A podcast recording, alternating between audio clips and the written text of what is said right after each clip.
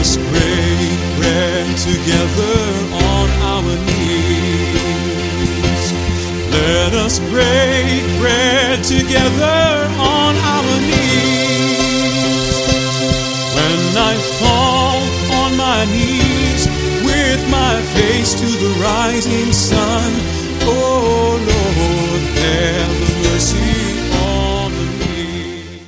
Welcome to Words of Inspiration with your host and teacher, Audley McLean. And now let's hear from Audley. Greetings, hello. Uh, let me give you a little bit of Jamaican patois today, and then I'll tell you what it was that I said. Oyu papale, im arti. Let me say it again. Oyu papado, im arti. And if I interpret that in English, it would be, how is your father doing? And the answer is, he's hearty, he's doing very well. So I won't charge you for that little bit of patois. And if you happen to be Jamaican and listening in, I, you did not need the interpretation. All right. Today, my Father, my Heavenly Father, your Heavenly Father, if you're in Christ, He's doing very well. And He wants to do well by you. We're going to continue going through our Bible study course, What the Bible Teaches.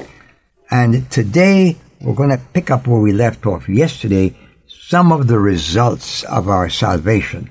I'll backpedal for just one. Living for God. It says in 2 Corinthians chapter 5, if anyone is in Christ, he's a new creature. All things are passed away, all things become new. Galatians 2.20, Paul says, Nevertheless I live, yet not I, but Christ lives in me. He begins by saying, I am crucified with Christ. Nevertheless I live. Yet it isn't I, but Christ living in and through me. That's one of the blessings of our great, great salvation. God, serving God and doing good works is another of the blessings and the results of our salvation. We have the privilege of worship and praise and prayer to God.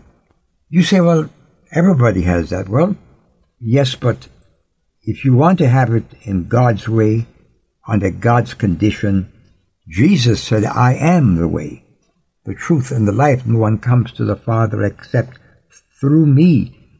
Peter preaching early in, his, in the book of Acts, he says, For ne- neither is there, he's talking to a group of Jewish believers, neither is there, he says, salvation in any other, for there is no other name given among men or women whereby we must be saved.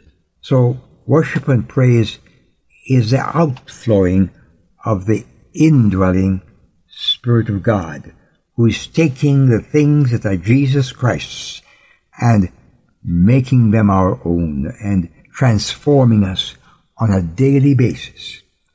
Another privilege is we have an eternal home in heaven. Jesus said, Let not your heart be troubled. You believe in God? In my Father's house are many mansions, dwelling places. If it wasn't so, I would have told you.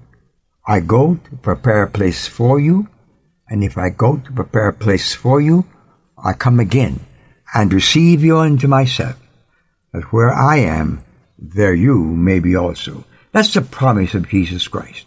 And he said to the disciple who asked, he says, I am the way. I am the truth. I am the life. Nobody comes to God except through Jesus Christ.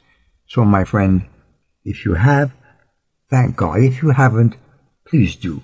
God bless you. We'll talk again tomorrow, God willing. Bye now.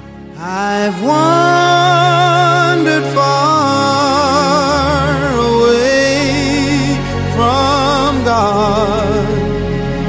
Now I'm coming home. Words of Inspiration with Audley McLean is a ministry of Harvest International. You may write to Audley at Harvest International, Post Office Box 6690, Ocala, Florida 34478.